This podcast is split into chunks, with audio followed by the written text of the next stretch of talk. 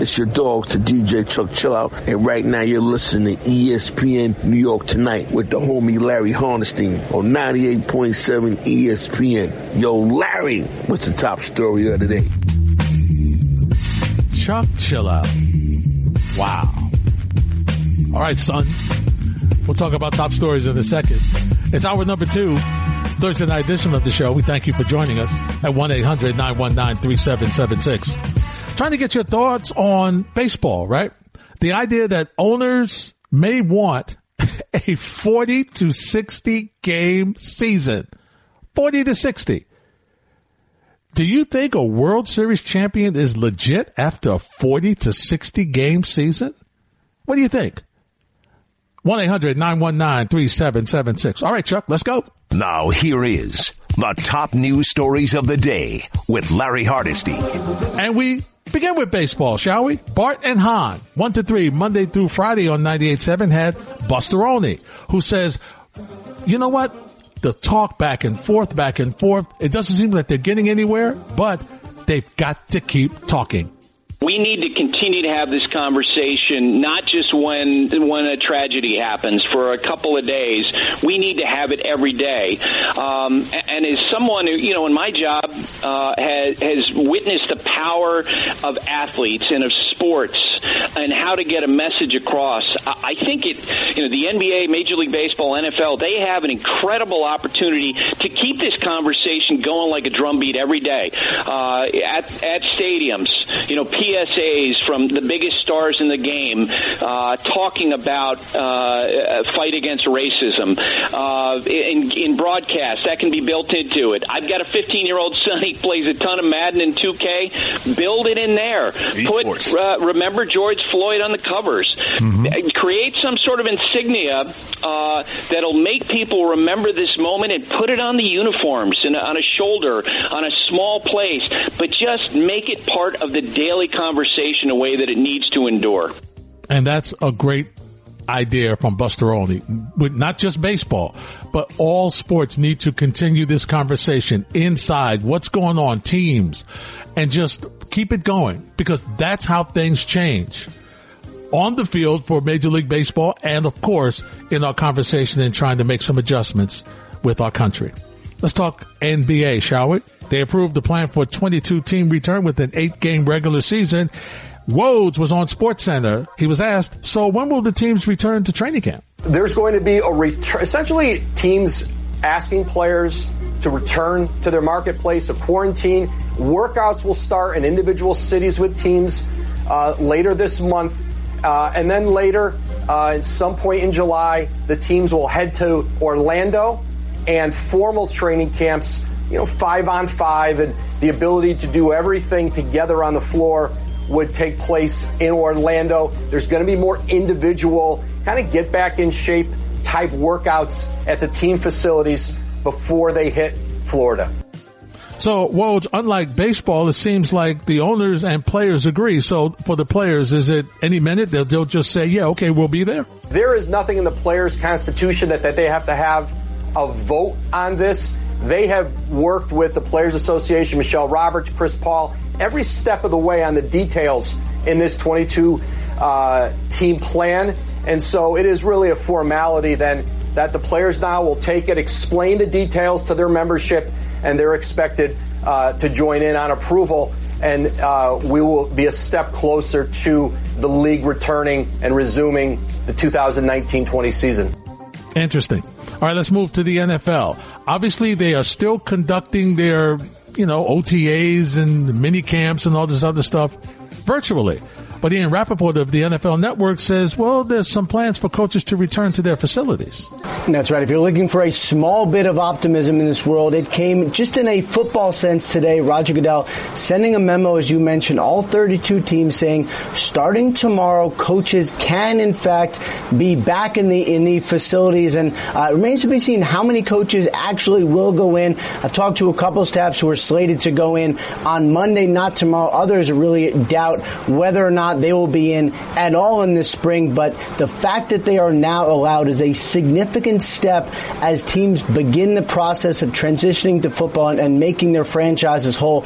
A couple things we need to uh, kind of keep our eye on in this process. First of all, teams are only allowed in the building if they have permission from the local authorities. So the San Francisco 49ers uh, are the only team, from what I understand, not to have their coaches have the ability to come in, although they are in support of this and they're working with local authorities to get in as soon as they are allowed. Coaches will count against the maximum people uh, allowed in the building, but that number is now up to 100, up from 75. Coaches will also be tested for the coronavirus and uh, continue to listen to adhere to every single safety regulation.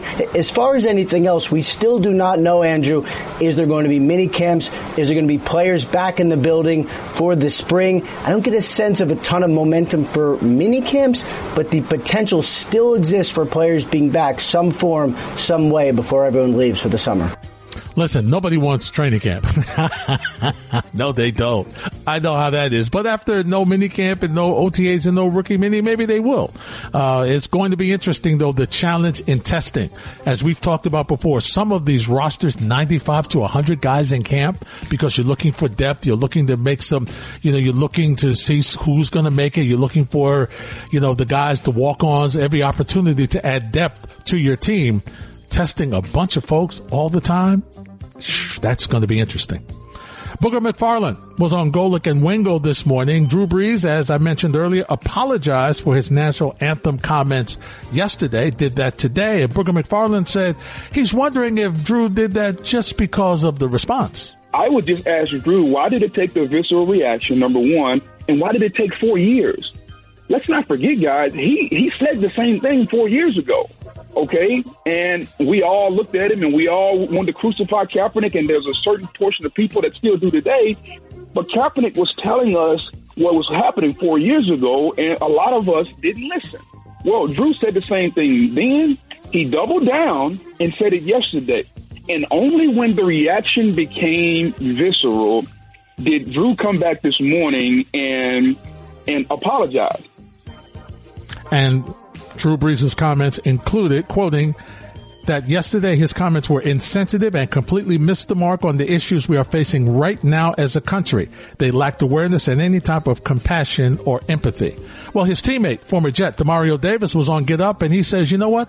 All of America can learn from Drew Brees' apology. His wording wasn't clear and he came out and said it. He owned it, you know, and, and admitted where he messed up. But, but get this.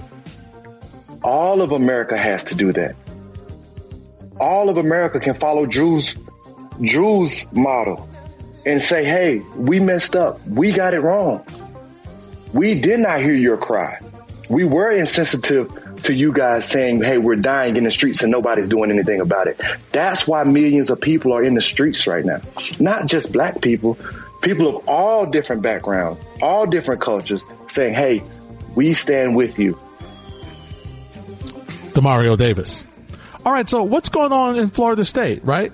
I mean, earlier, some of those coach Mike Norvell indicated that he had spoke one on one, had one on one discussions with players about the death of George Floyd, and things were going on. Well, Florida State star Marvin Wilson says that didn't happen.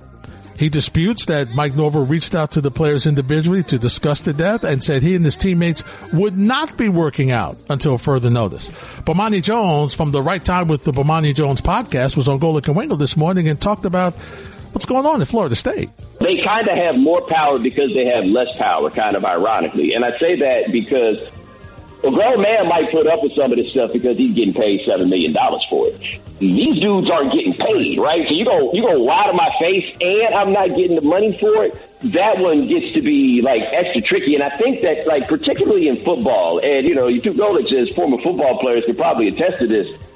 When the guys feel like you're lying to them, it, becomes very difficult for you as the guy up front to do your job if it gets to a place where they absolutely feel like they cannot believe you. And that may seems to be the place that Norvell may be getting himself into with his team of guys who largely, by the way, no matter what you thought about Willie Taggart as a coach, his players seem to think very highly of him as a man. And when you slip off of that, you're going to get yourself into trouble.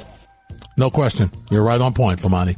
Hey, if you have a small business trying to get the word out that you're still serving the community, please let us know. We've had over 350 local businesses do just that. Reach out. And you know what? We're still sharing their messages. Send us an email to 987ESPN at gmail.com. Let us know your story so we can pass the word along to our listeners. Again, that's 987ESPN at gmail.com. Like the Orange Lantern in Paramus, New Jersey they opened in 1933. And guess what? They've stayed open during the pandemic. They're open for takeout, food, beer, and liquor from 11 a.m. to 9 p.m. all week.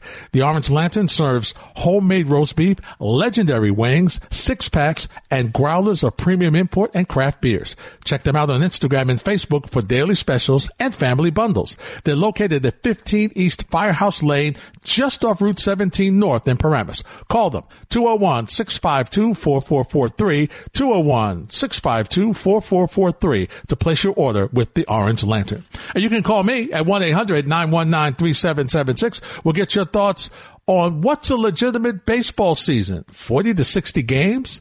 Does it matter? Or you just want to see baseball? We'll talk to you. Plus, we've got also what we love to do our first responders shout outs. That's next. You're listening to ESPN New York tonight on 98.7 ESPN.